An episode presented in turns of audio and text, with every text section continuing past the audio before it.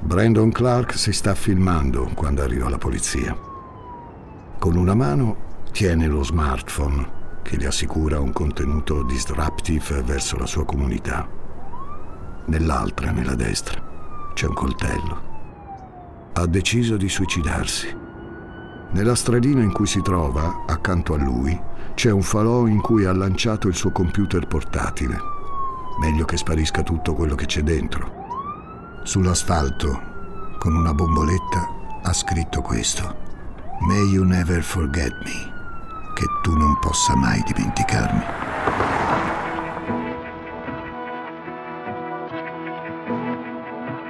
Sostiene che la parte del suicidio nel suo piano arrivi subito dopo quella dell'omicidio. Questo è quello che ha riferito al 911 intorno alle 7.30 del mattino, ma gli agenti di polizia sono arrivati per davvero. Brandon Clark capisce che è arrivato il momento. Afferra il coltello e si taglia la gola, filmandosi col cellulare.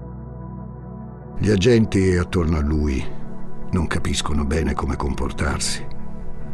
Brandon Clark, con il sangue che stilla fuori da una ferita non così profonda sul collo, si fa un selfie e lo condivide subito sul suo profilo Snapchat con la caption Cenere alla cenere. Uno degli agenti gli fa Dov'è Bianca Devins? Brandon, imbrattato di sangue, lo guarda come fosse un cane che chiede come trovare un osso e gli risponde Dove cazzo pensi che sia? E sotto di lui lascia che a palesarsi sia un'incerata sopra la quale è rimasto sdraiato fino a qualche minuto prima. L'incerata che copre il corpo di Bianca Devins. Sono Francesco Migliaccio. Benvenuti a un nuovo episodio di Demoni Urbani.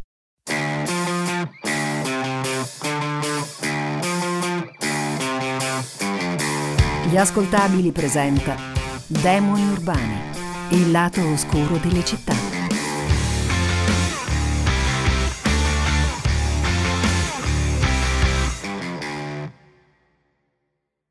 Hi, I'm Daniel, founder of Pretty Litter. Cats and cat owners deserve better than any old fashioned litter. That's why I teamed up with scientists and veterinarians to create Pretty Litter. Its innovative crystal formula has superior odor control and weighs up to 80% less than clay litter. Pretty Litter even monitors health by changing colors to help detect early signs of potential illness. It's the world's smartest kitty litter. Go to prettylitter.com and use code SPOTIFY for 20% off your first order and a free cat toy. Terms and conditions apply. See site for details. This episode is brought to you by Shopify. Whether you're selling a little or a lot, Shopify helps you do your thing, however you cha-ching. From the launch your online shop stage, all the way to the we just hit a million orders stage. No matter what stage you're in, Shopify's there to help you grow. Sign up for a $1 per month trial period at shopify.com slash special offer, all lowercase. That's shopify.com slash special offer. Quella primavera del 2019 Brandon Clark si è convinto che i dolori della vita glieli lenirà un'altra persona. Una creatura che, lui ne è sicuro, è stata inviata dal destino per salvarlo. Una ragazza che, beh, lui sostiene di amare. Brandon, 21 anni, è uno di quei ragazzi che crede che certe cose gli siano dovute solo perché in certi frangenti la vita non gli ha fatto sconti. Viene da Syracuse, nello stato di New York, dove hanno preso forma i suoi traumi. Suo padre è un uomo violento che si lascia sedurre con facilità da alcol e paranoie, paranoie come quella d'essere tradito dalla madre di Brandon, la sua compagna. La follia di Mr. Clark è tale da portarlo a sequestrare la donna per almeno dieci ore, in casa e minacciandola con un coltello, tutto questo davanti agli occhi del figlio. L'uomo è stato arrestato subito e sarebbe stata arrestata, più avanti, anche la madre di Brandon, ma per altri reati, lasciando il ragazzo da solo, a pascolare di casa famiglia in casa famiglia. Brandon in parallelo ai suoi drammi, è incapace di coltivare delle passioni che non sfocino nella mania. Ogni cosa di cui si interessa diventa un pensiero costante che gli rosicchia tutti gli spazi e le attenzioni della mente. I Pokémon, la serie anime Madoka Magica, l'universo gaming in generale, più che un nerd, sebbene il campo di indagine sia quello dei nerd, il giovane Clark è uno di quelli che non riesce a dosare le emozioni verso un argomento in maniera equilibrata. Con lui è sempre tutto esagerato e fuori controllo. Ed è così che gestisce i pesi della sua educazione alle emozioni negli anni dell'adolescenza, fino a quando nel radar degli hobby ci finisce l'amore per le protagoniste dei lolicon, un genere di manga con questo neologismo, lolicon, inventato dai giapponesi, in cui si fondono le parole Lolita, da Nabokov, e complex, complesso, il complesso di Lolita. Le protagoniste dei Lolicon sono bambine tra gli 8 e gli 11 anni. La più famosa è Pollon, la beniamina di tutti gli dei, da cui sarebbe stato tratto un anime di grande successo anche in Italia. Quando ha 16 anni finisce per chattare con una ragazzina di 12 anni. Alcuni amici lo allontanano, ma questo non è un problema. Più che gli altri, più che la dignità, gli interessa non venir mai meno ai suoi desideri fino a quando il suo desiderio non si incarna nel corpo di Bianca Michelle Davins.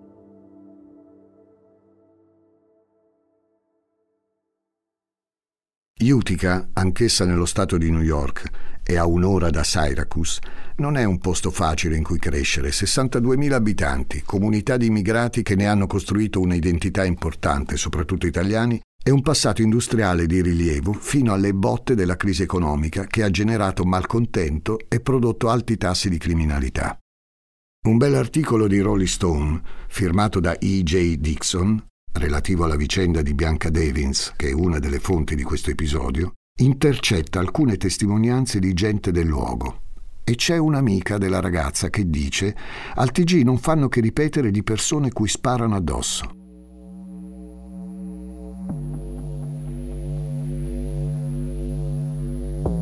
Bianca Devins nasce a Utica nel 2001. La sua situazione familiare è complessa, o meglio, insolita. Sua madre, Kim, resta incinta di Bianca a soli 17 anni. È una ragazza che viene da una famiglia cattolica e che si trova con una neonata quando anche lei è ancora una bambina. Va ai concerti degli NSYNC e al contempo porta avanti la gravidanza. Non è facile, anzi all'inizio è spaventatissima, ma Kim è una giovane donna che fa quello che può per essere serena. Due anni dopo arriva un'altra bimba, di nome Olivia. Ha sempre desiderato un giorno di diventare madre. E il desiderio, anche se con un pizzico di anticipo, è diventato realtà. Se Kim fa del suo meglio come mamma, ha più problemi a tenere in equilibrio il rapporto con il padre delle bambine, Mike, un meccanico con cui non è che si conosca così bene prima di restare incinta, ma pazienza. La relazione è sempre più sofferta. Mike è un uomo violento, accentratore, egoista. La coppia si separa presto e in un curioso gioco del destino, Kim finisce per dividere una casa a Utica con Kali Rimmer, che è un'altra ex di suo marito, insieme all'attuale compagno e ai quattro figli di quest'ultima. Mi potrà sembrare singolare, ma in realtà le due donne si sono lasciate il passato alle spalle e convivono serenamente, con Bianca Demins che considera la Rimmer come una sorta di seconda mamma. La vita di Bianca però non sarà mai, mai una passeggiata. Oltre alla difficile situazione con il padre, che è un uomo assente, cui lei vuol bene, ma inconsistente come presenza, la ragazza inizia a stare male. Bianca è una ragazza discretamente popolare a scuola che sembra serena, ma poi succede qualcosa. Quando si iscrive alle superiori alla Notre Dame Junior Senior High School, Bianca inizia a perdere appetito per la socialità. Restringe la sua cerchia di amicizie, è timida, colpita da attacchi d'ansia, spesso silenziosa. Mente ai pochi amici che le restano. Sostiene di essere ebrea, oppure di avere origini ora cubane, ora asiatiche. Bianca, per essere se stessa, ha bisogno di sentirsi altro da lei, ma non ci riesce. Gli altri se ne rendono conto, la isolano, la scherniscono alle volte. Kim le fa cambiare scuola, la porta da diversi terapeuti, ma niente. C'è un muro tra Bianca e il resto del mondo.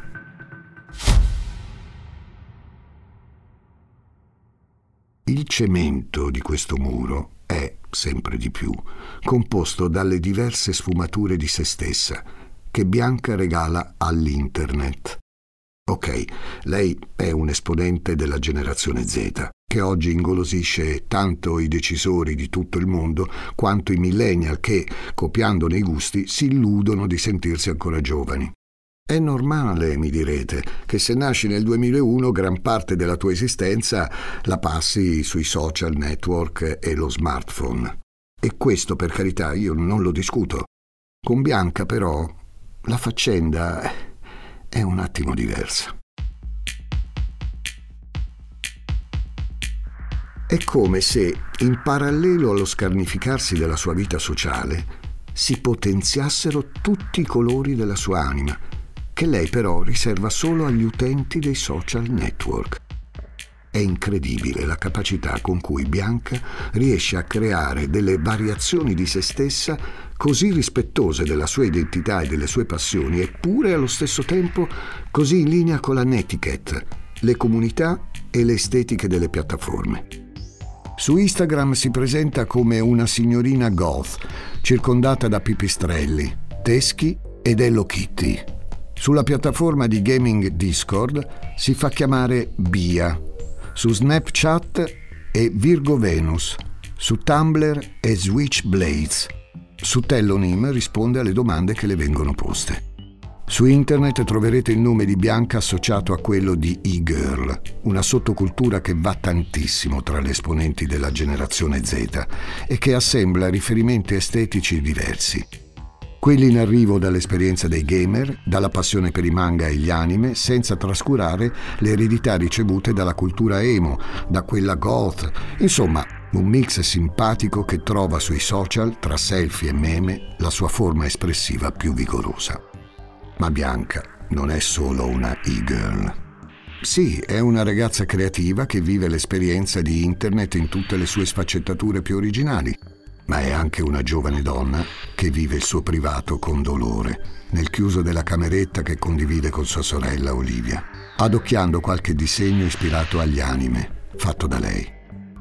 Sogna un mondo tinteggiato di rosa, il suo colore preferito. La farebbe stare meglio.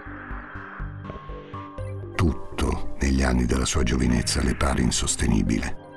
Le altre persone, i tanti bambini che vivono in casa sua e cui spesso deve fare da babysitter, un primo fidanzato con cui all'inizio va benissimo, ma poi... poi Bianca non sa più come continuare. È paranoica, gelosa delle altre ragazze. Lo gosta, come si dice oggi, nel senso che sparisce dalla sua vita, senza rispondere più alle sue chiamate o ai suoi messaggi. Bianca si sottrae alla realtà della carne per gettarsi a capofitto su quella dei social, attraverso smartphone e computer, interagendo con le comunità delle varie piattaforme e arrivando a creare identità digitali di etnie e genere diversissime, come se Bianca Devins ormai non le bastasse più. O meglio, come se si fosse scocciata di Bianca Devins. Fin quando non approda su 4chan, un sito image board, ovvero un sito in cui l'interesse degli utenti e la strutturazione stessa del sito sono legate alla condivisione di immagini. 4chan oggi è considerato una sorta di avamposto per veicolare messaggi da parte di gruppi di estrema destra. In realtà si tratta di un sito variegato e frammentato in diversi forum, ognuno dei quali con obiettivi, gusti e comunità differenti. Gli utenti di 4chan pubblicano in maniera anonima. È una bacheca folle e libera dove trovi gli appassionati di manga e anime, ma dove si sviluppano pure movimenti di hacker attivisti, come Anonymous, notissimo per i suoi attacchi informatici. Insomma, Bianca è un utente di 4chan, ovviamente non un hacker.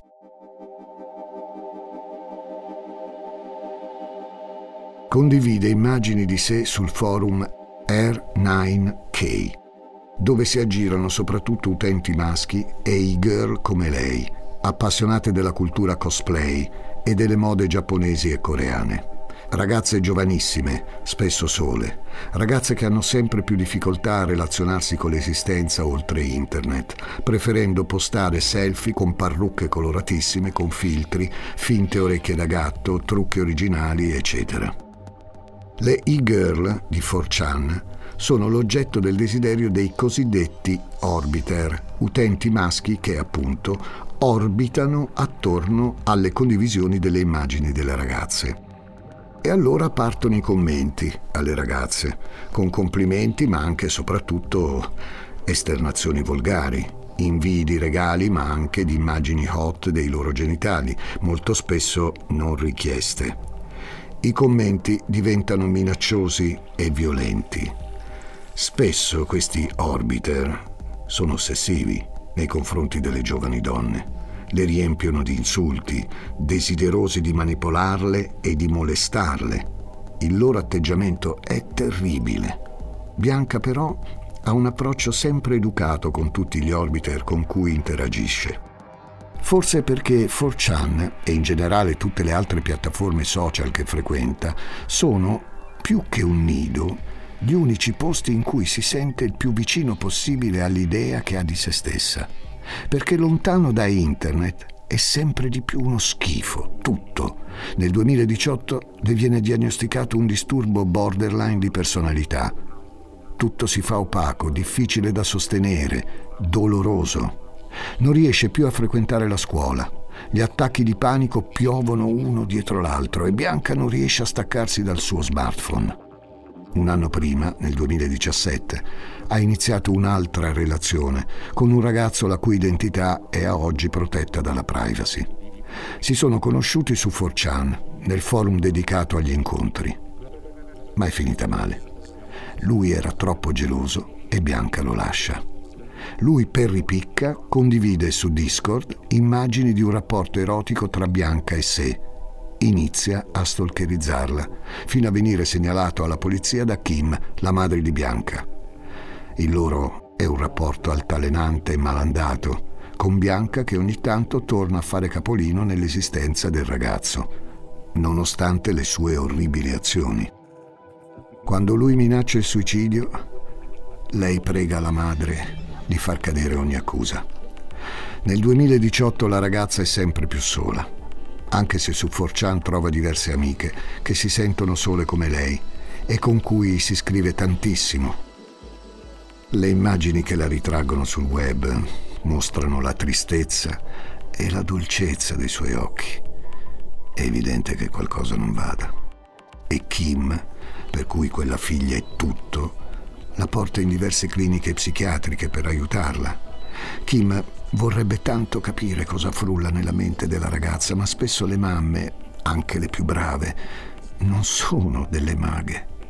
Per cui si limita, per così dire, a offrirsi anima e corpo alla causa della figlia, cercando il o la terapeuta migliore.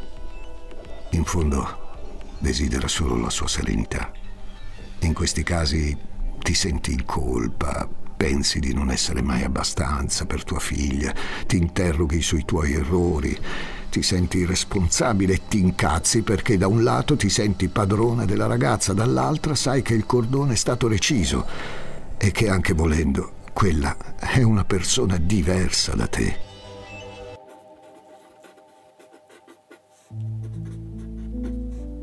Bianca ha promesso a sua mamma che ce la farà.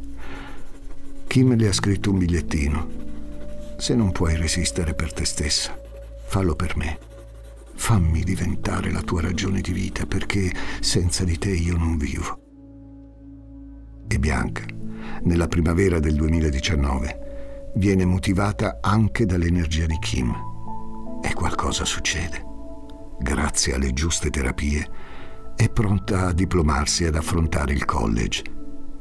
Vuole fare psicologia poco a poco ce la sta facendo. Hey, it's Kaylee Cuoco for Priceline. Ready to go to your happy place for a happy price? Well, why didn't you say so? Just download the Priceline app right now and save up to 60% on hotels. So, whether it's Cousin Kevin's Kazoo concert in Kansas City, go Kevin, or Becky's Bachelorette Bash in Bermuda, you never have to miss a trip ever again. So, download the Priceline app today. Your savings are waiting. To your happy place for a happy price.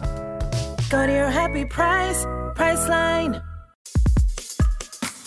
Ciao, sono intelligenza artificiale. Per gli amici AI.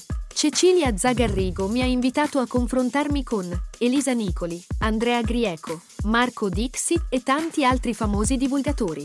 Gli ruberò il lavoro? Scopritelo ascoltando Intelligenza Reale.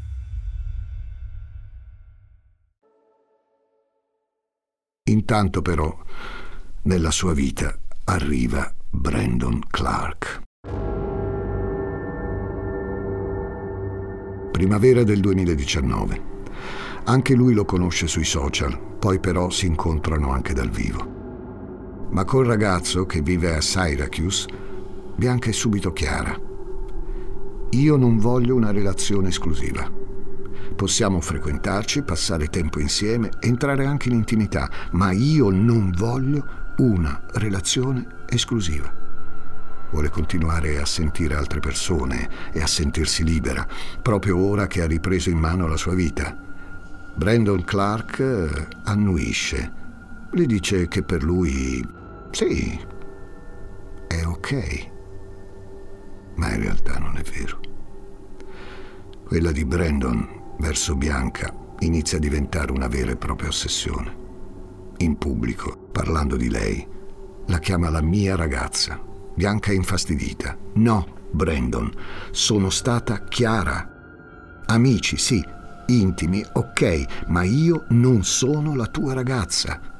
Brandon si scusa. Poi Bianca condivide immagini di sé sulle piattaforme social e Brandon inizia a commentarle tutte, come fosse un cane che marca il territorio, vuole controllarla, le scrive sia in pubblico che in privato. Bianca inizia a infastidirsi, anche se a Brandon ci tiene.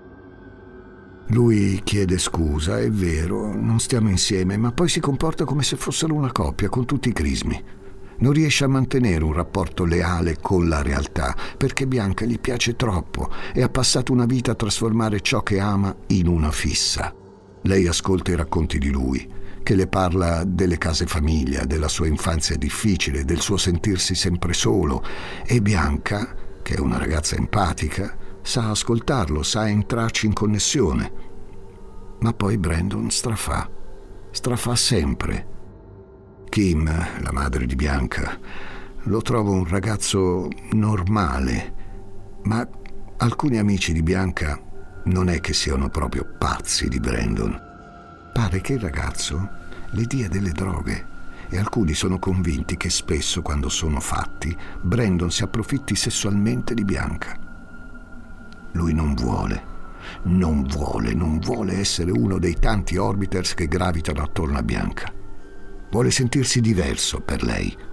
Ma Bianca è sempre presa dal suo mondo rosa di selfie e di talenti e lo fa sentire escluso.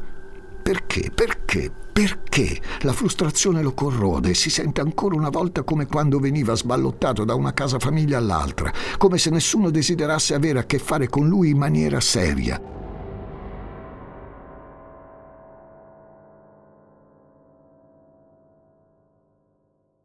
Il 13 luglio del 2019 Bianca e Brandon si recano a un concerto a New York City, un concerto di Nicole Dollanganger, una cantante che nei suoi pezzi dall'estetica sadcore fa rock malinconico e che Bianca adora perché si ritrova nei suoi testi. Bianca, che si è da poco diplomata, è felicissima non vede l'ora di affrontare la sua nuova vita, il college, e di assistere al suo primo concerto da sola. Chi me le ha dato il permesso? Brandon è con lei. Vanno insieme con la macchina di lui. Quattro ore di viaggio, più o meno, li separano dalla città più importante e seducente del mondo. A New York, però, durante il concerto, succede qualcosa. Bianca incontra un ragazzo che ha precedentemente conosciuto online.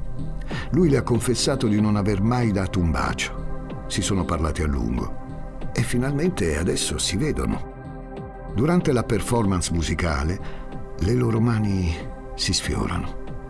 Per Bianca vedere quel ragazzo dal vivo è un'emozione semplice e genuina. Sente verso di lui un trasporto libero. E è da tempo che non le capitava qualcosa del genere. Si baciano. Per il ragazzo, vi dicevo, è la prima volta. Gli trema il terreno sotto i piedi. Vorrebbe sia sprofondare che gridare di gioia. Ma c'è Brandon, poco distante da loro, che osserva tutto. Bianca, dopo il concerto e prima di tornare a Utica, scrive immediatamente a uno dei suoi amici virtuali che il ragazzo profuma di buono.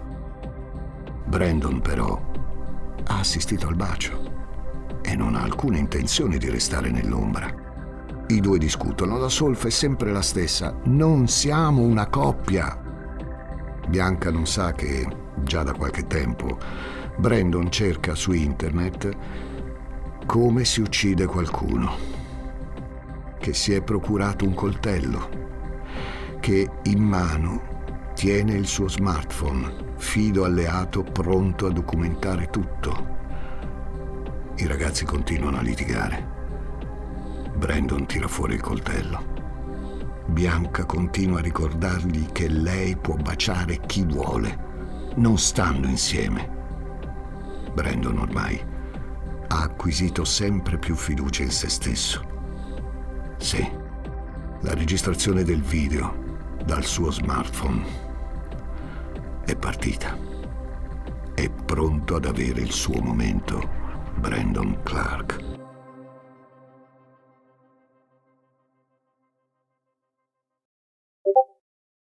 Intorno alle 6 del mattino su un profilo Discord associato a Brandon Clark appare una foto di Bianca Devins, trucidata all'interno di una macchina.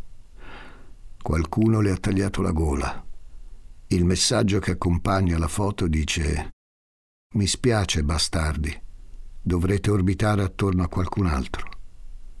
Gli amici virtuali di Bianca pensano a uno scherzo gore di pessimo gusto o a un fake. In pochi minuti però Brandon condivide le immagini di Bianca che lui ha ucciso tagliandole la gola sui social cui è iscritto. Il ragazzo intanto ha filmato anche l'omicidio, sebbene non condivida il video si limita, per così dire, alle foto. Scrive anche Mi dispiace Bianca. Contatta anche sua madre, inviandole un messaggio su Facebook. Mi dispiace, mamma. Ti voglio bene.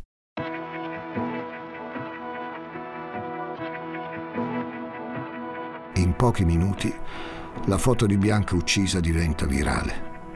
Il contenuto di Brandon viene screenshottato e inizia ad essere condiviso su Instagram, Facebook, Twitter. 4chan, in pochissimo, pochissimo tempo su Twitter fa tendenza un hashtag RIP Bianca, prima ancora che la famiglia della ragazza venga informata del delitto. Alcune comunità digitali letteralmente impazziscono.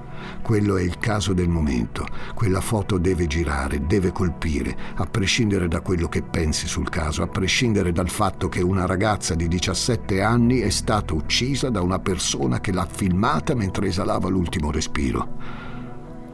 Ci sono persone che arrivano perfino a inviare queste immagini alla famiglia di Bianca, senza dignità, solo per il puro gusto di ferirle. E Brandon intanto chiama la polizia. Ripete che vuole suicidarsi, ride in maniera isterica.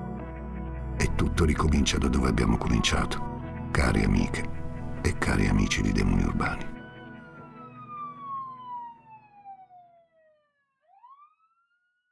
Accerchiato dalla polizia, continuando imperterrito a filmarsi, Brandon si ferisce il collo Gli agenti lo trovano mentre si gode lo spettacolo d'arte varie di centinaia di utenti che commentano il suo gesto sui social.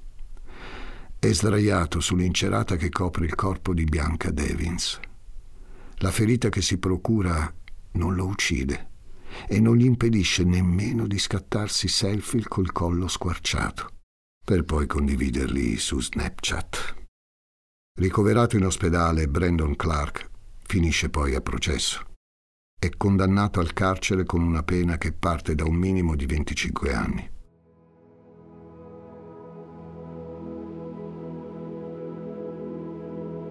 Questa è una storia triste. Eh, voi direte, Migliaccio, ce ne avessi mai raccontata una divertente? E in un certo senso è vero. Però questo episodio mi e ci deve fare riflettere. Intanto perché negli anni ha prodotto una serie di fake news spaventose. C'è chi ha presentato Bianca come una star di internet e non è mai stato così. Il suo Instagram vantava circa 2000 followers prima dell'omicidio. Oggi quel profilo è ancora visibile online e i followers sono 150.000. C'è chi ha scritto che Brandon fosse il suo ragazzo e invece così non era. Ma la verità è che questa storia mi fa pensare alla solitudine di Bianca, al dolore infinito della sua famiglia, di sua madre, Kim alla crudeltà senza filtri dell'assassino, alla spietatezza di quelle persone che ancora oggi continuano a inviare la foto del corpo di Bianca ai familiari della ragazza. Però, ecco, sarebbe troppo facile da parte mia giudicare il lato macabro, sadico e spietato di Internet e delle tantissime comunità che lo abitano. Perché se è vero che tanto di questa storia è legato ai social e alle sue derive più oscure, è innegabile constatare come ci siano tantissimi utenti delle piattaforme che Bianca frequentava che si mostrano vicine a Kim, che ancora oggi lottano affinché le immagini di Bianca uccisa siano cancellate per sempre persone che hanno lanciato hashtag in memoria della ragazza, condividendo immagini di nuvole e cieli rosa, il colore di bianco. Ancora oggi, Kim lotta perché sua figlia sia ricordata per i suoi talenti, per la sua dolcezza e non più per quelle foto.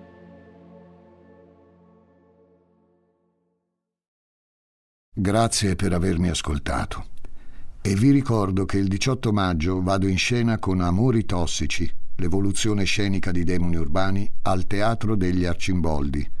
Le prevendite sono disponibili su Ticket One e sul sito del teatro.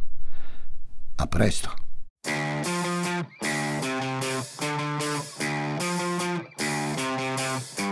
Le musiche di questo episodio sono di Algoritmo, un progetto di Massimiliano Pabbianco.